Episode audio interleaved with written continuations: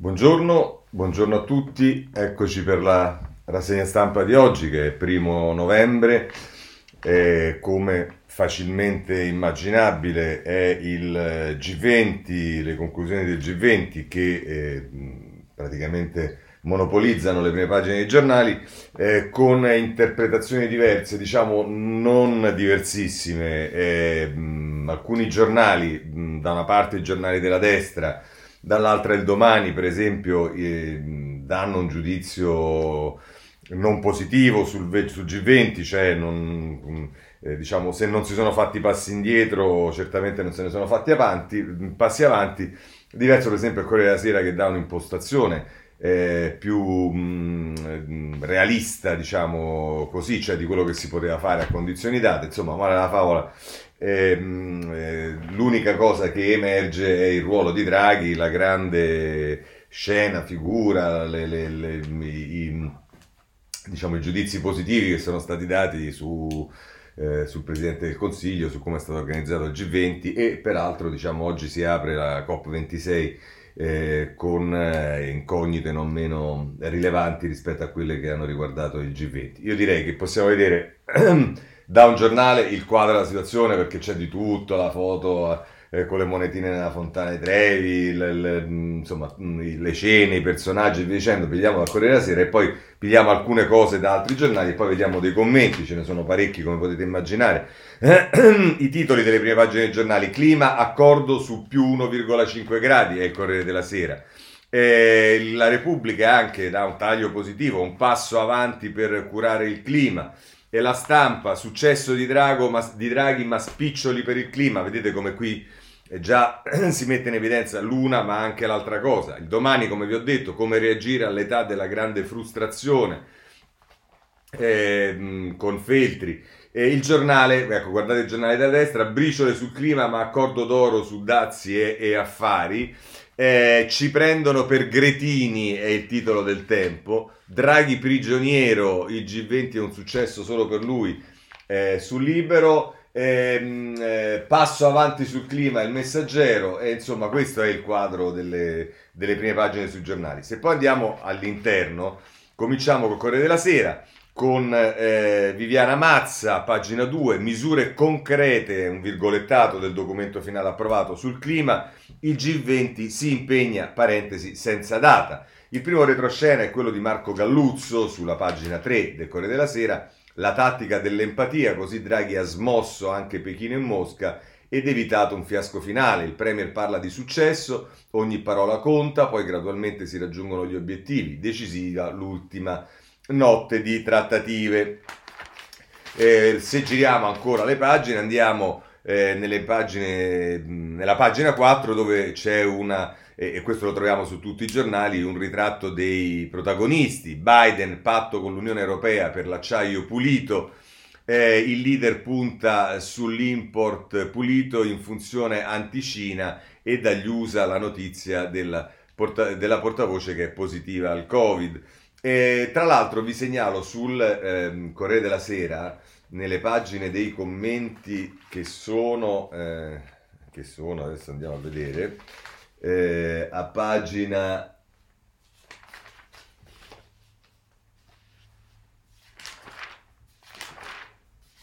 ce l'hanno portate via le pagine dei commenti, scusate, vediamo se le troviamo rapidamente, che sono a pagina 28, ci sta Giuseppe Sarcina che mette in evidenza il ruolo di Biden che ricuce con tutti, fa riferimento non solo a Draghi ma a Macron con cui c'era stata tutta la cosa dei sommergibili, ma Erdogan, insomma il ruolo di Biden, non abbiamo tempo di leggerlo ma ve lo volevo segnalare. Cosa fa invece il Corriere della Sera?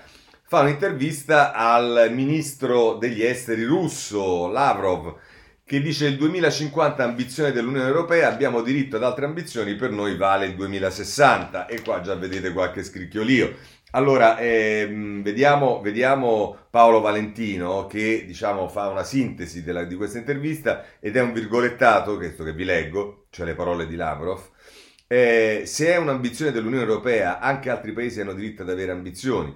Quanto al comunicato, noi apprezziamo il lavoro della presidenza italiana che all'alba di oggi è riuscita a portare a termine il negoziato con un accordo, ma avremmo preferito che la bozza originale ci fosse stata consegnata prima. La ragione di questo ritardo è stata che prima l'hanno discussa i paesi del G7 e poi hanno cominciato a farla circolare. Ecco perché conteneva la data del 2050, ma è stato un comportamento non esattamente educato, dice Lavrov. E se i media italiani presentano come verità finale l'ambizione di UE e di Unione Europea e USA di raggiungere la neutralità climatica entro il 2050, ho paura che questo non sia giusto e rispettoso verso tutti gli altri membri del G20. Noi non ragioniamo per slogan o ambizioni, guardi a cosa è successo all'ambizione dell'Unione Europea di fare a meno dei gasodotti russi. Beh, qui c'è anche una staffilata del ministro russo all'Unione Europea. Noi abbiamo razionalmente calcolato che raggiungeremo la neutralità carbonica entro il 2060 e lo faremo. Ecco, questo insomma è il clima, per capirci. Poi si sposta il ragionamento su quello che accade da oggi, perché è finito il G20 a Roma e inizia a Glasgow la COP26. Johnson apre la COP26, agire adesso, e Greta dice sì, a volte devo farvi arrabbiare. Conferenza ONU sul clima, europei poco ottimisti, assenti Putin e Xi, si punta su obiettivi specifici come lo stop alla deforestazione. E poi tra l'altro viene riportato nel Corriere della Sera, a pagina 6, nel taglio basso, qual è lo stato del clima, gli ultimi 7 anni più caldi di sempre, gli eventi estremi dal Texas all'Italia. E c'è anche un'intervista con la climatologa Claudia Tebaldi che dice senza la Cina è solo un'utopia, più della politica ci potrà aiutare la tecnologia. Poi ci stanno le pagelle ai leader e allora ci sta Draghi con un 9, il premier tessitore che consolida i nuovi equilibri, e poi c'è Joe Biden 8,5, dialogante all'estero per rilanciarsi nelle sfide in casa, la Merkel 10, la regina madre media sotto traccia e benedice l'erede, e poi Macron, il presidente distratto, prima c'è la difesa della grandeur, poi Erdogan, il Figaro del vertice cercato da tutti su dossier più caldi, e poi Xi Jinping e Vladimir Putin, lontani e vicini, così rivendicano le loro condizioni, e in questo caso è senza valutazione. Poi ci sono le cartoline, come dicevo, con le foto, delle cose, insomma c'è tutto quello che volete. Io direi che possiamo passare adesso ad altre cose.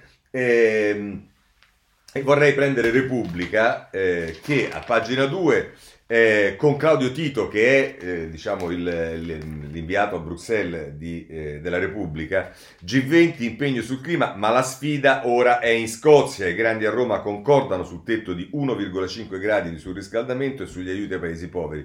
Johnson dice non basta e parte COP26. Anche qui c'è un retroscena, e immancabilmente il retroscena è su Draghi, il tessitore Draghi, vedete che ritorna questa parola che avevamo visto anche sul Corriere della Sera nelle pagelle, il tessitore Draghi è stato un successo, teniamo vivi i sogni. Per il premier il vertice è la vittoria del multilateralismo con Russia, Cina e India, un'ambizione comune, e poi l'omaggio al Papa. La Repubblica intervista anche la premier scozzese, dove appunto a Glasgow si apre oggi COP26, a Glasgow in gioco il nostro futuro, evitiamo la catastrofe. L'obiettivo della COP26 è tener vivo il sogno di 1,5 gradi, ma al mondo serve una transizione verde più rapida. E a proposito della Scozia, dice si è impegnata per emissioni zero entro il 2045, ora Londra rinunci a nuove piattaforme petrolifere. Questo sulla Repubblica. La Stampa a pagina 3 c'ha un altro retroscena, indovinate su cosa? Su Draghi, ed è Ilario Lombardo, il bilancio di Draghi, un successo ma su 2050 potevamo fare di più. Il premier chiude il vertice e anticipa che a Glasgow sarà annunciato un maxi piano di finanziamenti dal settore privato, così sulla Stampa. Voglio segnalarvi ancora il Tempo che va bene, il titolo del Tempo che ci prendono per gretini, questo tiene insieme il G20 che si è chiuso ieri e la COP26 che si apre oggi, con Gretini sta per Greta ovviamente. E poi voglio segnalarvi il Messaggero, perché ricordate quando Renzi va in Arabia, no? Perché paese, dittatore, eccetera, eccetera. Ecco, il Messaggero fa un'intervista a uno dei partecipanti al G20 e al summit del G20 per l'Arabia Saudita, ed è Ahmed Al-Zarani, che è il capo della delegazione saudita che ha partecipato al G20, economia e parità di genere sul lavoro. L'Arabia Saudita sta cambiando volto, dice, per fermare le discriminazioni abbiamo introdotto nuovi diritti e doveri. E poi, vabbè, insomma, è un'intervista che viene fatta, ma questo soltanto per la cronaca. Andiamo allora rapidamente a vedere quali sono le valutazioni che fanno i giornali. Guardate, non possiamo tagliare troppo perché sono ragionamenti complessi che necessitano di essere, diciamo, letti per esteso, per quello che sono. Io comincerei da Andrea Bonanni. L'esito del G20, la pazienza delle democrazie, sulla pagina 33 di Repubblica, dice: l'impegno a contenere ben al di sotto dei 2 gradi e possibilmente a 1,5 gradi il surriscaldamento del pianeta, preso solennemente nel 2015 a Parigi, è lontano dall'essere a portata di mano. In base ai tagli decisi finora, secondo gli esperti delle Nazioni Unite, la temperatura del pianeta si riscalderà di 2,7 gradi e intere regioni finiranno sott'acqua. Lo stesso comunicato finale del G20 riconosce che, se si vogliono confermare e rafforzare gli obiettivi di Parigi, occorreranno azioni e impegni significativi da parte di tutti i paesi. Paradossalmente, nel momento in cui mettono su carta i loro buoni propositi, i grandi ne riconoscono l'inadeguatezza. Sarà contraddittorio, ma è già un primo risultato. Eppure, come diceva Karl Klaus, la meta è importante soltanto per chi cerca, mentre per chi trova è importante il cammino. Se l'obiettivo del Sacro Graal delle emissioni zero è fondamentale ed è in pericolo, non meno rilevante è il percorso virtuoso che i governi del pianeta hanno imboccato per ricercarlo. E questo percorso ha già portato un risultato concreto e molto incoraggiante: il ritorno al multilateralismo. Senza multilateralismo non si va da nessuna parte, ha potuto dichiarare Draghi al termine dei lavori del G20. Un anno dopo l'uscita di scena di Trump, che aveva persino rinnegato gli accordi di Parigi, non è una conclusione scontata.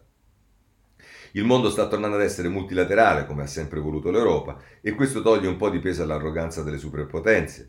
A margine della crociata per il clima, infatti, il G20 ha permesso di chiudere l'accordo sulla tassazione delle grandi multinazionali, ha confermato gli aiuti finanziari per la transizione ecologica dei paesi più poveri, ha ribadito che l'equità deve essere la misura del progresso futuro. Insomma, ha tracciato l'immagine di un mondo che preferisce il consenso e la composizione degli interessi all'esibizione dei muscoli e delle prove di forza. È un cambiamento importante che premia la pazienza laboriosa delle democrazie rispetto ai colpi di scena e ai gambi azzardati degli autocrati. Non è, sia chiaro, un risultato acquisito. L'assenza dal G20 del russo Putin e del cinese Xi stanno a dimostrare che, dopo la sconfitta di Trump, esistono ancora leader che si ritengono più leader degli altri in virtù degli arsenali militari su cui poggiano i loro troni. Al di là del muro eretto contro le democrazie, ci sono personaggi che sperano di poter digerire il mondo con accordi tra i grandi che prescindono da ogni considerazione sulla natura e la legittimità dei loro poteri. I risultati già ottenuti al G20 e quelli che si potranno forse ottenere alla COP26 di Glasgow stanno invece a dimostrare il contrario, che si tratti di affrontare la pandemia o di rispondere alla sfida dei cambiamenti climatici, i governi sono obbligati a lavorare insieme senza subire ordini dall'alto. Viaggio incerto e difficile sicuramente, ma il solo che valga la pena di essere percorso. Così Bonanni sulla Repubblica. C'è poi Riotta, che è forse la parte più interessante, perché entra, diciamo, analizzando proprio a fondo il documento che è stato approvato. Troviamo Riotta in prima pagina sulla Stampa, ma poi nelle pagine successive e nella fattispecie a pagina 13, ecco, non la trovavo. Il summit non è stato l'Eden verde, ma ora il multilateralismo funziona, dice tra l'altro Riotta. I realisti guidati dal presidente USA Joe Biden dicono che sui vaccini e pandemia, ripresa economica e trattati fiscali, diverso modo di produrre e vivere per contrastare il cambio del clima poteva andare molto peggio. Gli idealisti, la cui voce risuonerà alla conferenza sul clima COP26 di Glasgow in Scozia, guidati da Greta Thunberg, controbattono che si doveva fare molto di più. I cinici rognano nichilisti che tanto non cambierà nulla. Leggendo con cura il testo finale si può dar torto ai cinici e ragione ai realisti e idealisti. Ci sono passi avanti, molti più andranno fatti, ma è falso che il G20 sia stato un fallimento. Il valore più importante di quelle 9.922 parole non consiste, che è quello del documento, non consiste solo nelle scelte fatte o promesse, ma soprattutto nel cambio di tono della politica internazionale pressata dai movimenti sociali e dalle opinioni pubbliche. Il documento è stato sottoscritto, per esempio, anche dal premier australiano Scott Morrison, che annota il Financial Times di voler rendere neutre le emissioni nocive del suo paese entro il 2050, quando, appena 4 anni fa, portò provocatoriamente un pezzo di carbone in Parlamento per irridere l'idea di fonti sostenibili ed economia verde. Paragrafo dopo paragrafo si rinvengono successi, compromessi e ritardi imposti dai paesi più legati alla produzione fossile, Cina, India e Russia. Inutile cercare la data 2050 che gli accordi di Parigi del 2015 in avanti avevano previsto, si sperava fosse deadline per rendere neutrali le emissioni nocive. Al punto 23 c'è un generico entro o intorno a metà del secolo, che sfuma la scadenza decisiva, dando a Mosca, Pechino e New Delhi tempo per mantenere attive le linee di produzione più antiquate. Il punto 28 delinea, con linguaggio contorto, frutto di elaborati tira e molla, questa difficoltà. Stoppa gli investimenti nazionali nel carbone al più presto possibile, ma stoppa gli investimenti internazionali da subito, fino al 2021. E al punto 21, un paragrafo altrettanto tormentato, si conferma il tentativo di tenere il riscaldamento del clima sotto la soglia di più 1,5 gradi Celsius, evitando il disastroso più 2, ma anche qui in modo sfumato. Si ragiona di investimenti internazionali nei paesi poveri, rivendicati nel suo intervento dal presidente cinese Xi Jinping, senza offrire dettagli. Da COP26 di oggi alle Nazioni Unite del 2022 sarà questo il prossimo passaggio. Il punto 22 dell'accordo, infatti, conferma che la quota massima di più 1,5 gradi deve rimanere raggiungibile, pur senza affermare che verrà raggiunta. Per comprendere quanto aspre siano state le trattative concrete, fuori da editoriali e slogan di piazza, quando è stato approvato il punto 21 è scoppiato tra i delegati un applauso commosso. Ma prima di ieri il fatidico tetto del più 1,5 era stato citato in un testo. Mai prima di ieri il fatidico tetto del più 1,5 era stato citato in un testo ufficiale del G20. Se non ci sono dunque nuovi impegni per contenere l'uso nazionale del carbone, si controlleranno adesso le nuove centrali all'estero e, al punto 26, per la prima volta i paesi G20, responsabili del 75-80% dell'inquinamento del pianeta, si impegnano a ridurre le emissioni di metano in modo significativo. La lotta al cambio climatico è la sfida che definirà il nostro tempo, con saggezza ha ammonito il premier Mario Draghi. Eppure invano cerchereste tra le 9.922 parole del documento G20 la lotta per l'ambiente. Sì, lotta contro la corruzione, punto 57, il riciclaggio del denaro sporco, punto 59, la disinformazione sui vaccini, punto 5, la resistenza antimicrobica, punto 7, AIDS, tubercolosi e malaria, punto 8, sull'ambiente si negozia. Sui 100 miliardi di dollari che i paesi ricchi avevano promesso ai più poveri per aiutarli a superare la dipendenza dall'energia fossile, il punto 10 resta vago, l'impegno è benvenuto, ma sarà mantenuto appena possibile senza scadenza fissa.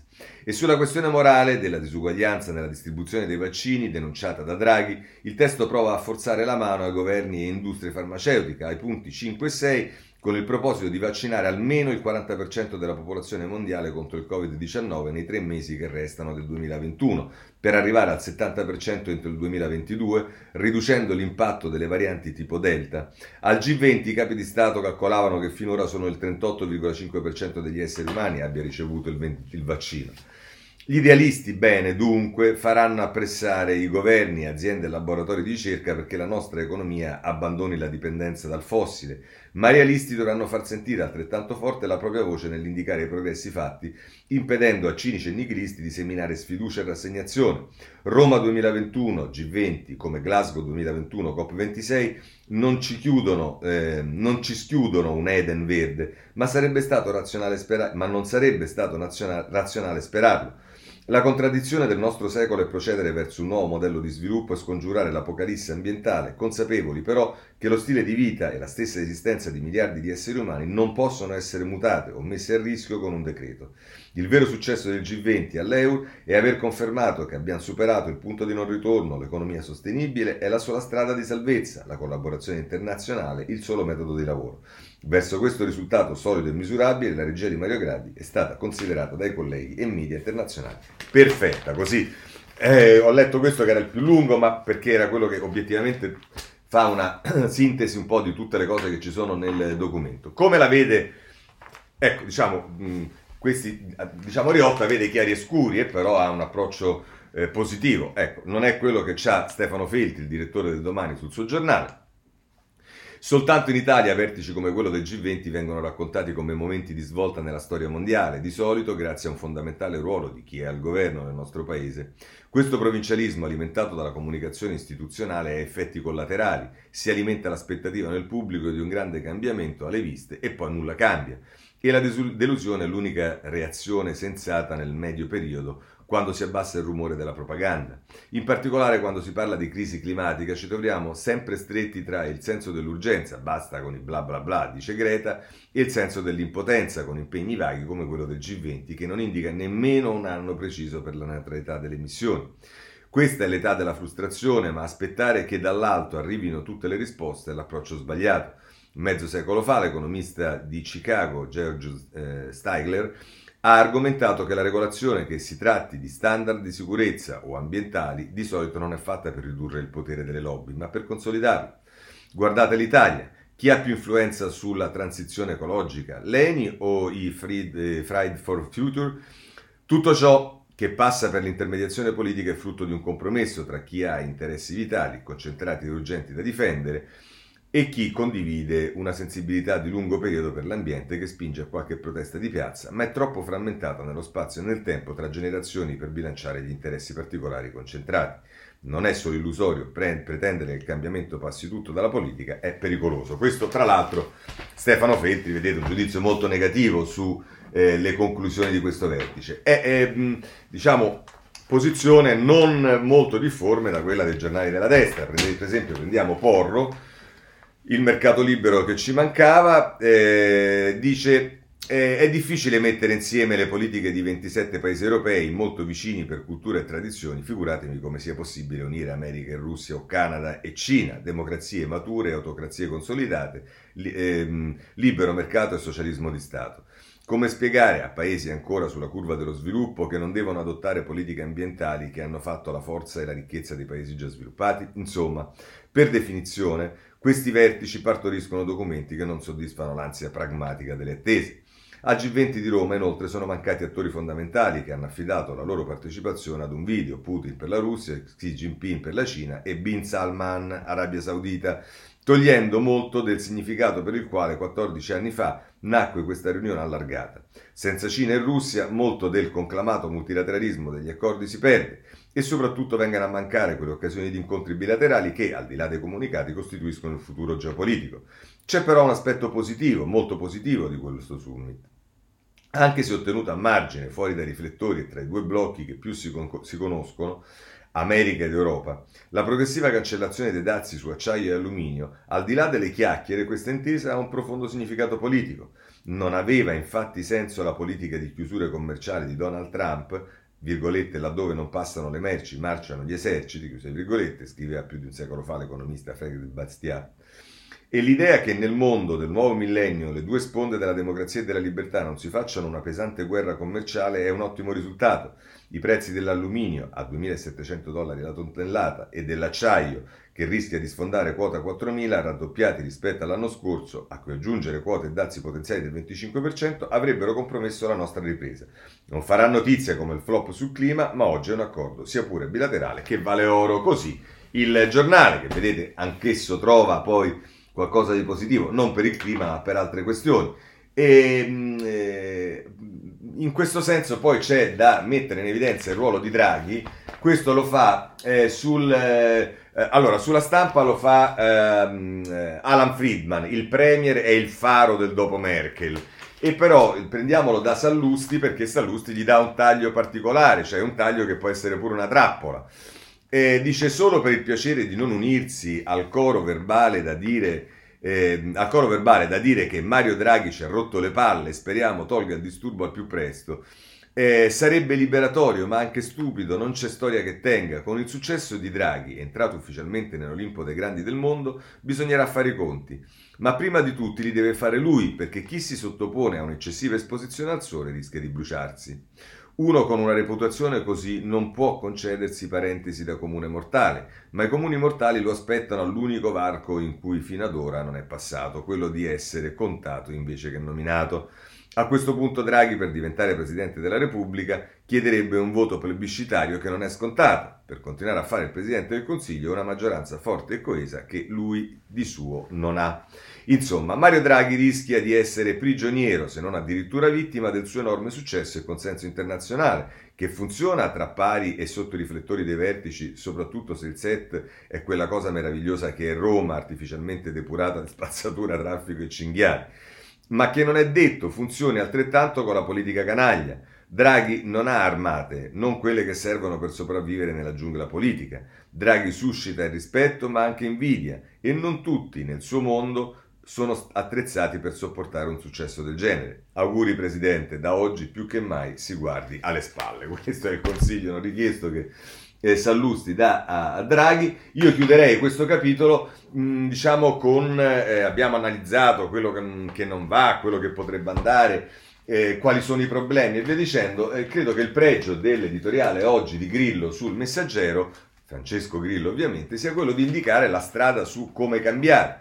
E quindi scrive, tra l'altro, Grillo: un progetto per invertire il cambiamento climatico che sia ben articolato può trasformare tutte le parti in causa, quella che è una minaccia in una grande opportunità, quello che oggi è visto come un costo in un'enorme occasione di sviluppo e di innovazione, che ovviamente comporterà anche la scelta di abbandonare modelli di produzione fondati sull'economia fossile che sono usciti dai programmi di buona parte delle stesse imprese che dominarono un contesto arrivato al capolinea.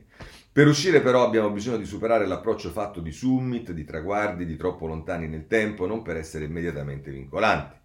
Un multilateralismo fatto di 170 governi produce decisioni troppo diluite ed il COP26 parte con questo difetto strutturale.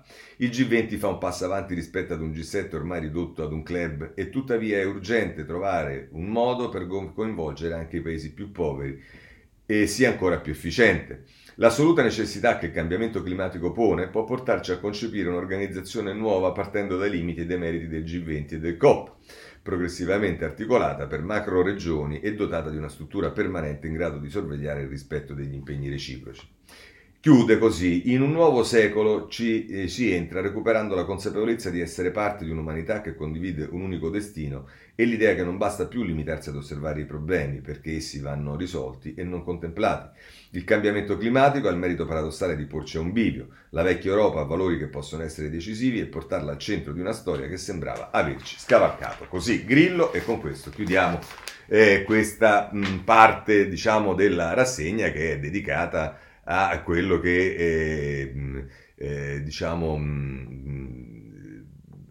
è stato il pezzo forte della giornata di ieri, e cioè il G20. Poi vedrete, domani avremo il resto. Allora, andiamo a vedere innanzitutto la manovra, perché ci sono due cose da segnalare sul giornale. Una è il Messaggero a pagina 8 che ci dice: la manovra è in rosa, più aiuti alle mamme e taglio dei contributi.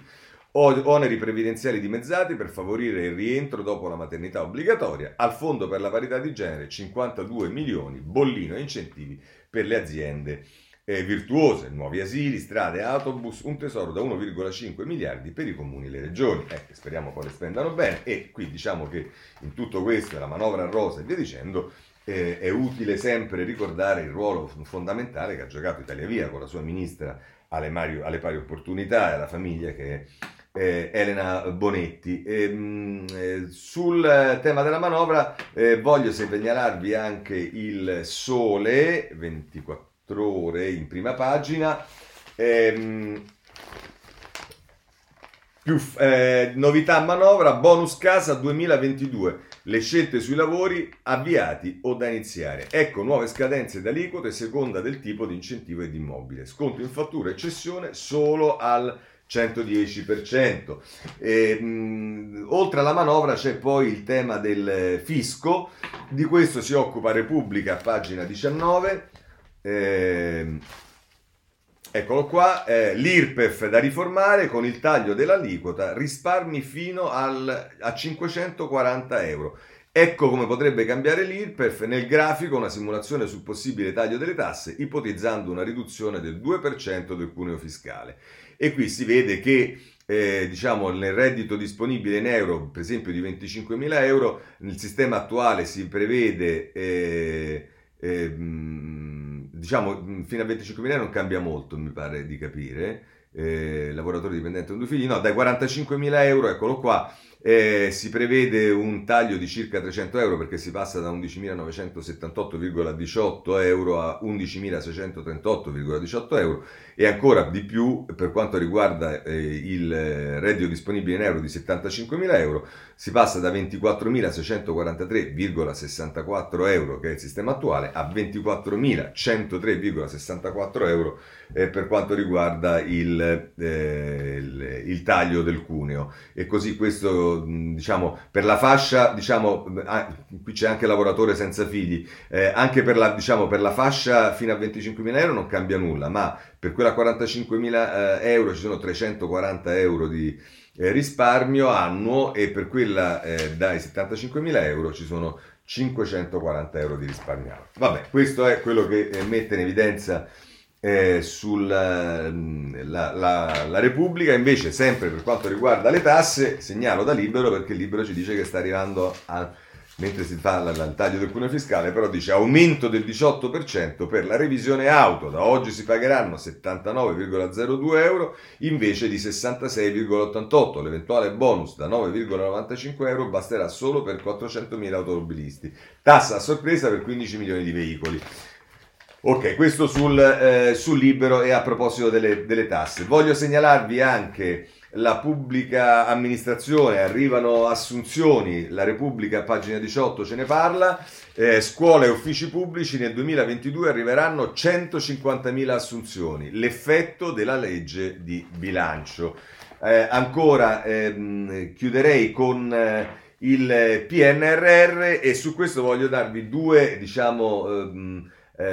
una cosa che è il Domani, che ha il titolo di apertura con la foto di Giorgetti, chi comanda sui fondi del PNRR, dietro la partita sul Quirinale, dice ora che arrivano i miliardi europei, l'unico ministro politico con potere vero è il leghista Giorgetti, il resto è tutto ai tecnici. Questo scrive in prima pagina il Domani, che poi con Giovanna Fagionato continua nelle pagine 2 e 3, soldi a pochi e corsa nel 2022, ecco la vera agenda di Draghi. L'analisi su chi gestisce i fondi del PNRR e i tempi delle scadenze da rispettare con l'Europa restituiscono una fotografia diversa da quella scattata alla nascita del governo.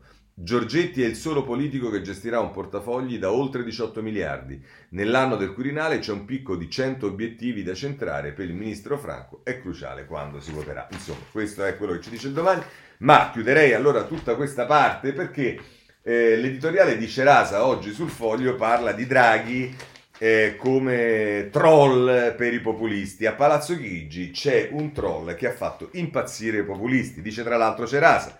Per molte ragioni si può dire oggi che la figura del troll è quella giusta per provare a mettere a fuoco la traiettoria imboccata in questi primi 8 mesi di governo dal Presidente del Consiglio, Mario Draghi, ed è difficile non trovarsi d'accordo con quanto scritto la settimana scorsa dall'Eseco in una speciale dedicato proprio al capo dell'esecutivo italiano, Mario Draghi, l'homme qui a dompté les populistes, Mario Draghi, l'uomo che ha domato i populisti.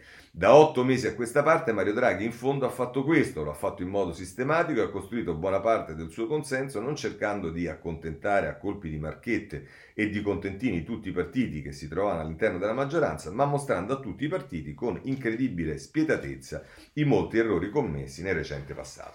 E qui si analizza di tutto, si parla ha fatto votare ai 5 Stelle l'abolizione della legge Bonafede, e poi parla di quota 100 con i leghisti, e poi parla del reddito di cittadinanza, e poi conclude così. Il risultato... poi parla anche del PD con la tassa di successione, e via dicendo. Dice: il risultato insieme politico e culturale generato dallo schiacciasassi di governo non è solo quello di aver cancellato giorno dopo giorno il 4 marzo del 2018 con la complicità delle stesse forze parlamentari che nel 2018 cercarono di trasformare l'Italia nella barzelletta d'Europa, ma è anche quello di aver fatto accettare a piccoli e grandi populisti politici alcune scelte persino provocatorie come quelle contenute nella legge di bilancio approvata giovedì scorso dal CDM, alzare in modo considerevole gli stipendi ai sindaci e di conseguenza anche agli assessori, le cui retribuzioni aumentano all'aumentare di quelle dei primi cittadini, chiudendo in modo simbolico una lunga serie di vergognose campagne politiche, nonché di stampa, finalizzata a mettere al centro del dibattito pubblico il tema dei gravissimi e insopportabili costi della politica, o se volete, come un tempo avrebbe detto qualcuno, i costi della casta. La rivoluzione di Draghi, rivoluzione che in buona parte consiste nell'aver messo l'Italia sui binari della normalità e rivoluzione, che all'interno della manovra è rinviata al futuro perché il Presidente del Consiglio ha di fatto rinviato al prossimo Parlamento le decisioni importanti su pensioni, fisco e reddito di cittadinanza. È difficile dire quanto durerà tutto questo. Più facile dire che il risultato abbia prodotto. Avere reso evidente che in politica il vero costo insopportabile per il Paese non è il costo che ogni cittadino paga per il lavoro dei politici, ma il costo che ogni cittadino paga per aver politici irresponsabili. E vedere oggi i vecchi partiti populisti costretti a votare in Consiglio dei Ministri e in Parlamento riforme, provvedimenti, leggi e decreti, il cui fine ultimo è quello di mettere una pezza ai danni creati dai populisti, è uno spettacolo incredibile, quasi pornografico, che giorno dopo giorno offre al Paese una ragione in più per capire qual è il vero costo che un Paese non può sopportare, affidare la seguita a professionisti del cialtronismo. Evviva i troll, così. A proposito, vedete, dei vari provvedimenti legati alla manovra. E con questo chiudiamo. Virus, la situazione allarma ma non troppo, potremmo dire così, perché aumentano i casi di contagio, aumentano anche i ricoveri, le cose, però diciamo tutto sommato la situazione non sembrerebbe gestibile per adesso. I contagi preoccupano, scrive il Messaggero a pagina 11, e qui c'è il contatore. Le dosi somministrate di vaccini sono 67 milioni, scusate, al 31 ottobre alle ore 6, 67.294. Le dosi somministrate in Italia sono 88.237.629 e le dosi quotidiane rispetto al giorno precedente sono meno 17,30%, quindi c'è una diminuzione, insomma, dei vaccinati, però insomma questo è il quadro. Per quanto riguarda sì, vediamo un attimo Repubblica, perché ci parla della scuola, nuove misure per la scuola, sempre per arginare ovviamente il contagio. A scuola nuove regole antivirus, quarantena solo con 3 positivi. Pronta la direttiva, con un unico caso si resta tutti in classe, con 2 solo i vaccinati. Questo sulla Repubblica.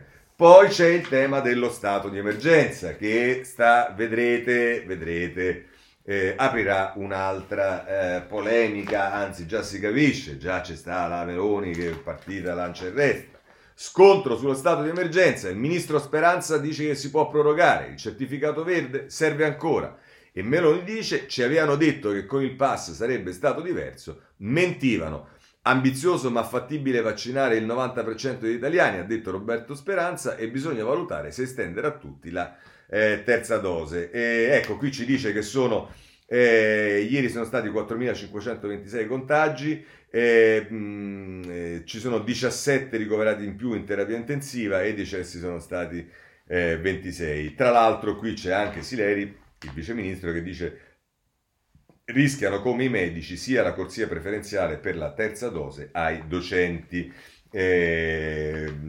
Questo è, diciamo, il quadro della situazione così come delineato dal Corriere della Sera. E a proposito dello stato di emergenza, Il Tempo a pagina 4, ancora e solo restrizioni, Dario Martini, Speranza detta la linea, Il certificato verde resterà, proroga dell'emergenza e mascherine fondamentali. Il ministro della salute auspica il via libera al vaccino per i bambini tra i 6 e 11 anni, speriamo di partire entro la fine dell'anno. Ora dice, il certificato verde resterà, proroga delle emergenze, mascherine fondamentali, ma amici miei, se il contagio continua, il virus gira, grazie ai vaccini è molto meno letale di quanto non sia stato, e basta ricordare che cosa è stato a ottobre dell'anno scorso, ma è chiaro che finché non si è,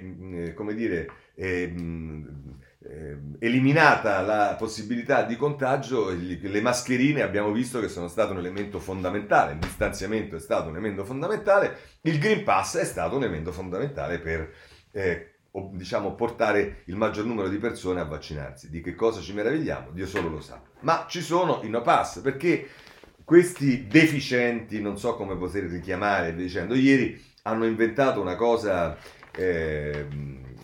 vedremo tra poco Augias, li chiama imbecilli, insomma è. Il caso dei no pass vestiti da deportati, la comunità ebraica oltraggia la memoria. In piazza sabato a Novara con le pettorine e strisce il filo spinato. Noemi Disegni dice, giustamente, farneticazioni, la condanna della politica. Cioè, ma che punto di...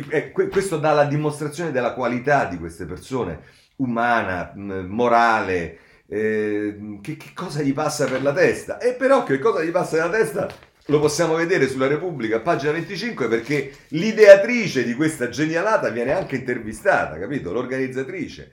Dice Giusy Pace, è stata sua l'idea di sfilare con pettorina a strisce e filo spinato? E lei risponde assolutamente sì e la rivendico.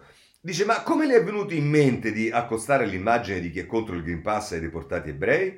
Dice, è un frantendimento, non volevamo accostarci agli ebrei, ma in generale ai deportati, perché noi siamo una minoranza, ci definiscono terrapiattisti, novax, fascisti, tutte storture. No, siete solo degli imbecilli, e questo è il problema, vi accomuna tutti in questa cosa. Scusi, ma cosa c'entra il campo di concentramento? Domanda giustamente la giornalista. Concentramento nel senso di concentrazione. Noi ci siamo concentrati in uno spazio per manifestare il nostro dissenso. Non volevamo paragonarci ad Auschwitz. Se avessi voluto scegliere un campo avrei scelto Dachau, in cui c'erano i politici, tutte le minoranze. E il filo spinato, gli domanda la giornalista, è una protezione, si mette per proteggere. Per noi aveva quel significato. Ma vaffanculo, vabbè, lasciamo perdere. Va. Andiamo avanti, perché sulla stampa, a proposito di questo, vi segnalo un'intervista ad Eli Brook, a pagina 16, se non erro, cavalcando lo scempio della Shoah, dietro c'è una politica di destra. La scrittrice sopravvissuta ad Auschwitz dice: questa non è semplice idiozia. Qualcuno ha addirittura incollato un numero sul braccio, un gesto agghiacciante. Ha assolutamente ragione Edith Brooke, ma penso che la parola, finale su questi imbecilli la possiamo dare attraverso l'editoriale di Augias oggi sul Repubblica, il virus che cancella la storia. Dice, a Novara alcuni manifestanti contrari alla Carta Verde e Green Pass hanno sfilato indossando le uniformi a strisce dei prigionieri dei lager. Si fingevano legati tra di loro da una grossa fune nodosa che richiamava il filo spinato. Vengono in mente due parole per tentare di definirli: empi, oppure, in modo più rude, imbecilli. Empio è il contrario di pio, e ne era Pio l'imperatore Antonino, uomini rispettosi dell'umanità, prima ancora che dei principi religiosi propri e altrui. Chi adotta un tale comportamento merita l'aggettivo pius. L'empio è invece chi non prova questi sentimenti e lo dimostra con un comportamento opposto. Empio è colui che calpesta i principi morali, profana i valori, sofferenze, vittime, ritenuti intoccabili sulla base di qualità umane universalmente condivise. Quanto a imbecille, non è solo un insulto comunemente usato, in psicologia ha un significato preciso, così condensato nel dizionario Treccani. Debole fisicamente o mentalmente, chi per difetto naturale o per l'età o per malattia è meno amato delle facoltà mentali e psichiche, più spesso nel linguaggio familiare titolo ingiurioso rivolto a chi, nelle parole e negli atti, si mostra poco assennato o si comporta scioccamente, senza garbo, da ignorante. Dice, non è facile scegliere per i manifestanti di Novara la prima o la seconda delle due definizioni. Resta la gravità del gesto, l'idea scellerata, partorita Se stiamo alle notizie di cronaca, da un'infermiera, cioè da un essere umano che ha scelto la pratica pratica la professione dedicata per eccellenza alla cura degli altri, allenimento delle loro sofferenze. Il fatto che questa donna, a quel che pare, sia anche una sindacalista non attenua, anzi rafforza la gravità della sua invenzione. Forse però ho esagerato cercando una definizione filologica dell'oscena manifestazione di Novara. È possibile che la spiegazione sia più semplice, derivi da semplice ignoranza del passato di quanto avvenne nell'orrore dei lager. L'infermiera di Novara e gli sciagurati che la seguivano forse non sanno bene quali spettri abbiano evocato accomunando un provvedimento concepito per salvaguardare la salute di tutti con l'eliminazione programmata a freddo di milioni di uomini, donne, vecchi e bambini. Due cose che si trovano agli estremi opposti delle attività umane. Questo tra l'altro Augias, e con questo possiamo chiudere il capitolo degli imbecilli. Però siccome gli imbecilli non mancano, e allora ci stanno pure quelli che si riuniscono a Predappio, che quest'anno ci hanno fatto la cortesia di non fare il braccio teso. Elogio alla razza e camicie nere, e a Predappio il delirio fascista, il corteo alla tomba di Mussolini, ma senza saluto romano, altrimenti ci denunciano. Pensa un po', succede anche questo. Tra l'altro ieri ho ricevuto una fotografia di una sede della Lega a Latina, anzi non esattamente a Latina, adesso vi dico perché l'ho trovata una cosa veramente allucinante, ed è una sede della Lega sì, vicino a Latina, adesso non mi ricordo dove, che è Comitato Territoriale Ettore Muti. Cioè che era notoriamente un gerarca fascista. Adesso sarà bene interessante capire se... No, a proposito di i fascisti, adesso non so, chiederemo di chiudere anche Forza Nuova, ma insomma è interessante capire però esattamente com'è possibile che ci sia una sede di un partito politico rappresentato in Parlamento che sia intitolata a un gerarca fascista. Vabbè. A proposito di cretini che non sono solo cretini, poi abbiamo il tema del rave a Torino. Adesso è inutile che perdiamo tempo, si fanno tutte le polemiche, quelli chiedono che la Morgese si dimetta e via dicendo. Fatto sta che nuovo incubo rave party, sostanze vietate e musica techno, 5.000 ragazzi alle porte di Torino, scontri e lanci di pietre, un camion prova a forzare i blocchi, agenti feriti, la situazione è complessa. Ha detto il sindaco di Nichelino Tolardo, ma è ben gestita e sotto controllo grazie alle forze dell'ordine. E invece Augusta Montaruli, che è la deputata di Forza Italia, un altro rave party che crea disagio alla cittadinanza con assembramenti e usi di droga. E insomma, dopo Viterbo una circolare ai prefetti, la destra all'attacco, la Morgese lasci, questa è quella storia... dice un popolo sociale senza confini, l'Italia patria delle feste proibite, negli anni 80 per evitare i controlli nei locali al chiuso dagli USA hanno contagiato l'Europa. Insomma, questo è quello che è accaduto a Torino. I partiti, allora Forza Italia c'ha un problema, e il problema ce l'ha con in particolare con la compagna di Berlusconi, perché voi sapete che ieri non ho fatto la segna stampa, ma ieri diciamo Brunetta e Salvini se ne sono date di santa ragione, e oggi il Corriere della Sera ci dice che è intervenuta nella chat la compagna di Berlusconi, la deputata Fascina, che difende Salvini, e nella chat degli azzurri 8 minuti di silenzio, la compagna di Berlusconi contro Brunetta e i governisti. E allora diciamo vediamo pure come la mette il giornale, che diciamo alla Fascina dovrebbe essere vicino perché è il giornale di Berlusconi. Le critiche di Salvini su parlamentari e seggi agitano le acque in Forza Italia. Nella chat interviene Fascina, risponde a Brunetta: sto con Matteo, ci sono troppi volta gabbana. Insomma, voi capite che questo diciamo non dà un buon segnale a quelli che si erano incontrati l'altro giorno con Berlusconi, Salvini e via dicendo. Insomma, la situazione non è certamente una situazione facile per i moderati dentro Forza Italia. Poi quando prendono la notizia che ci dà la stampa a pagina 14, cioè che Salvini ha incontrato Bolsonaro, certamente questo non aiuta. Salvini con l'alleato Bolsonaro, la visita che imbarazza Forza Italia. Il leader leghista domani in Toscana, domani non conta, con il presidente brasiliano isolato nel vertice del G20. Spiegateglielo ai moderati di Forza Italia. D'altra parte, diciamo, c'è... Da vedere quello che accade al Movimento 5 Stelle, che è alle prese con Conte, che è andato dall'annunziata, e diciamo, voi dite dall'annunziata tutto positivo, non propriamente per i 5 Stelle. Conte con Draghi al colle, il voto non è automatico, ci dice Emanuele Buzzi nel retroscena a pagina 14 del Corriere della Sera. Il leader cerca di placare gli eletti con le urne 3 su 4 a rischio. Voi dite, ma allora se cerca di pagare gli eletti magari c'è riuscito. Ecco, se andate sulla Repubblica avete la stessa notizia, mi pare che sia anche la stessa pagina.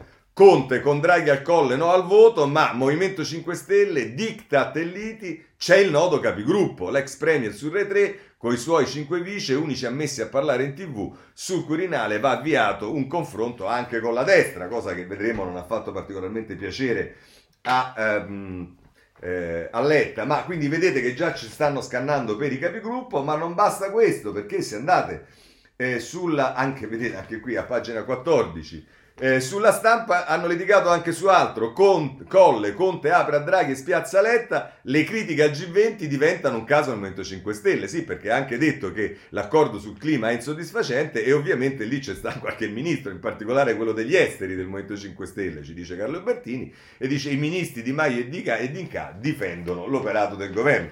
Ecco, vedete che forse se Conte invece andare in televisione provasse a rifare le sue dirette Facebook, forse sarebbe molto meglio per lui, salvo il fatto che non c'è più Casalino, che non ci sta più Facebook, probabilmente non ci sta più manco i like, quindi qualche problemino se lo ritroverebbe, però magari gli metteremo qualche specchio, vediamo.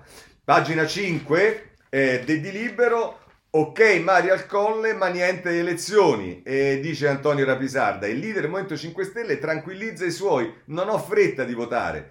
E dice Conte, prova a rassicurare i peones grillini. Insomma, questo è quello che ci dice Libero, ma a questo punto chiuderei con il Messaggero, il capitolo 5 Stelle, perché a pagina 9 ci dice Conte apre alla destra, dialogo per il Quirinale, segnale ai 5 Stelle, Draghi al colle, non si può escludere, ma non significa elezioni. Meloni e Salvini elogiano il successo del Premier, vabbè, questo al G20, ma questo è un altro paio di maniche. Insomma, vedete che, Conte è andato dalla annunziata. Mentre invece, per quanto riguarda il Partito Democratico, voglio segnalarvi Repubblica, pagina 15. Lo slalom di Gualtieri a caccia di assessori, a una Dem la grana rifiuti, il problema stipendi e quote rosa, ma adesso gli stipendi dovrebbero essere aumentati, quindi. Sara L'Alfonsi a pulire la città, domani l'annuncio, e va bene. Ma se andate poi sul Giornale invece, il Giornale parla dell'incubo Renzi per il Partito Democratico, Giornale a pagina 10. Incubo Renzi per il PD e Pasquale Napolitano, ora minacciano le sedi del partitino del 2%. Dopo il flop di DL Zan, il leader di Italia Viva è il nemico, i suoi parlamentari decisivi per il Quirinale. E qui si fa riferimento, a proposito delle sedi, alle manifestazioni che sono state fatte a Siena, se non sbaglio, in altri posti sotto le sedi di Italia Viva, poi, ma adesso arriveremo al tema di Zan, e che poi d'altra parte le parole di quel luminare di ministro, ex ministro per fortuna della nazione del PD, che si chiama Boccio, di quell'altro luminare e anch'esso ex ministro, d'altra parte sono tutti pensionati, per fortuna l'abbiamo sistemati, su quello che hanno detto rispetto ad Italia Viva. Poi non c'è da meravigliarsi se la gente vada a manifestare sotto le sezioni di Italia Viva, perché se tu racconti, e lo vedremo adesso poi anche in altre cose, se tu racconti e ti comporti dal punto di vista comunicativo molto peggio di quello che hanno fatto i 5 Stelle, nell'aggressione mediatica, nel linciaggio mediatico dei tuoi avversari politici, soprattutto perché sai di essere in colpa nei confronti di una legge che poteva essere approvata e tu non hai voluto far approvare. E poi non c'è da meravigliarsi se poi qualcuno manda minacce di morte a Renzi, oppure va a fare manifestazioni sotto la sede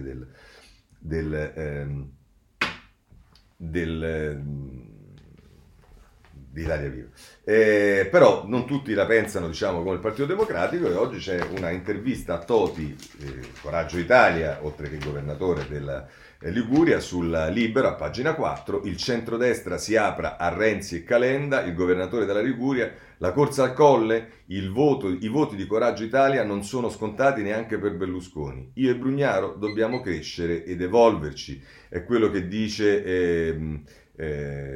Toti, è un'intervista che va letta, perché comunque, voglio dire, adesso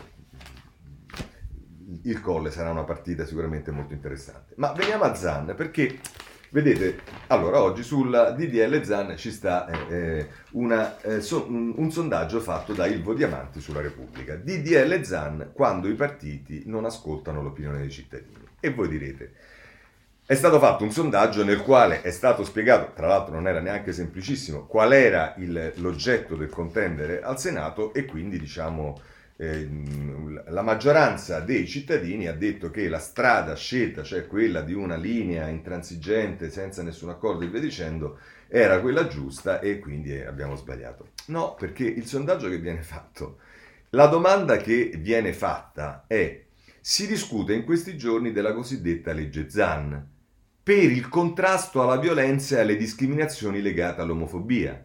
In base all'idea che si è fatto rispetto alla legge Zan, lei si direbbe, ma se tu la metti così, cioè se tu non spieghi quali erano gli elementi di divisione, io lo dico a prescindere dalle posizioni che si hanno sulla legge Zan, è chiaro che è come se tu dici ti piace la pasta asciutta, e il 95% degli italiani probabilmente ti diranno che gli piace la pasta asciutta. Se poi gli dici ti piace la pasta asciutta con l'origano, le acciughe e via dicendo, vedrai che la risposta è una risposta diversa. È una domanda così generica, e chi è che è contrario al contrasto alla violenza e alla discriminazione legata all'omofobia? Dentro quella legge c'erano delle criticità che è state, diciamo, rilevate, destra, sinistra, centro, sopra, sotto, eccetera, eccetera, e che potevano essere facilmente risolte con un accordo che il Partito Democratico, in particolare il Movimento 5 Stelle, non ha voluto, e che ha portato, sapendo che si sarebbe andati ad affossare la legge, che ha portato all'affossamento della legge, e poi, come i vigliacchi, perché tali sono, anziché assumersi le loro responsabilità, le hanno scaricate sul partitino del 2%, e producendo un letterale linciaggio mediatico. Ma d'altra parte questi sono così, e c'è poi da meravigliarsi se, diciamo, io poi penso che ognuno nella vita sua debba fare il suo mestiere, questo non toglie che non abbia diritto di opinione, ma insomma Piovani, che è un bravissimo municista, e probabilmente non sapendo neanche fino in fondo di che cosa si stava discutendo al Senato, però dice: benedette le piazze che esigono il DDL Zan, sto dalla loro parte, dice scene ignobili, non c'era volontà di cambiare la legge ma di affossarla. Ma Piovani, ma forse tu stavi a un concerto, tu eri al Senato? No, ecco, forse se fossi stato al Senato ti saresti accorto che c'erano tutte le condizioni per cambiare la legge, non lo si è voluto fare. Vabbè, giornale, pagina, e con grande risultato adesso, che poi nel tempo lo andranno a spiegare a quelli che sono senza alcun tipo di protezione al diritto e via dicendo, che così non si è fatta nessuna legge, nella cosa di fare la legge dei puri. Segnalo sul Quirinale il giornale a pagina 7, il silenzioso interventismo di Cartabia, così studia da riserva della Repubblica, e quindi la Cartabia che entra in campo tra i papabili, ma già c'era, a dire la verità.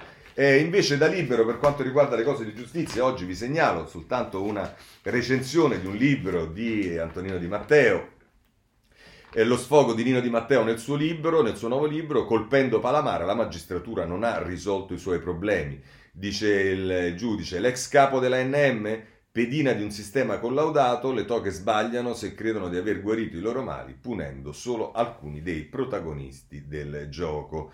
Va bene, questo è quello che dice Di Matteo, lo abbandoniamo. Vi segnalo il data room su Corriere della Sera di Milena Gabbanelli, che oggi non a caso però si occupa delle rinnovabili che sono in ritardo in Italia, pagina prima, richiamo, e poi a pagina 21. Per quanto riguarda la politica estera, il ruolo dell'Italia in un corridoio umanitario per salvare gli afghani, il corridoio italiano che salverà in 2 anni 1200 afghani in fuga, è Floriana Bulfon che scrive sulla pagina 21 della Repubblica. Invece sul Corriere della Sera, a pagina 17, ci si occupa del terzo incomodo francese nella corsa alla Presidenza della Repubblica. Ne parla Aldo Cazzullo. Re Sole, Vichy, basta immigrati, è la Francia secondo Zemmour, l'astro dell'estrema destra, si definisce ebreo berbero ed ha tesi antisemite.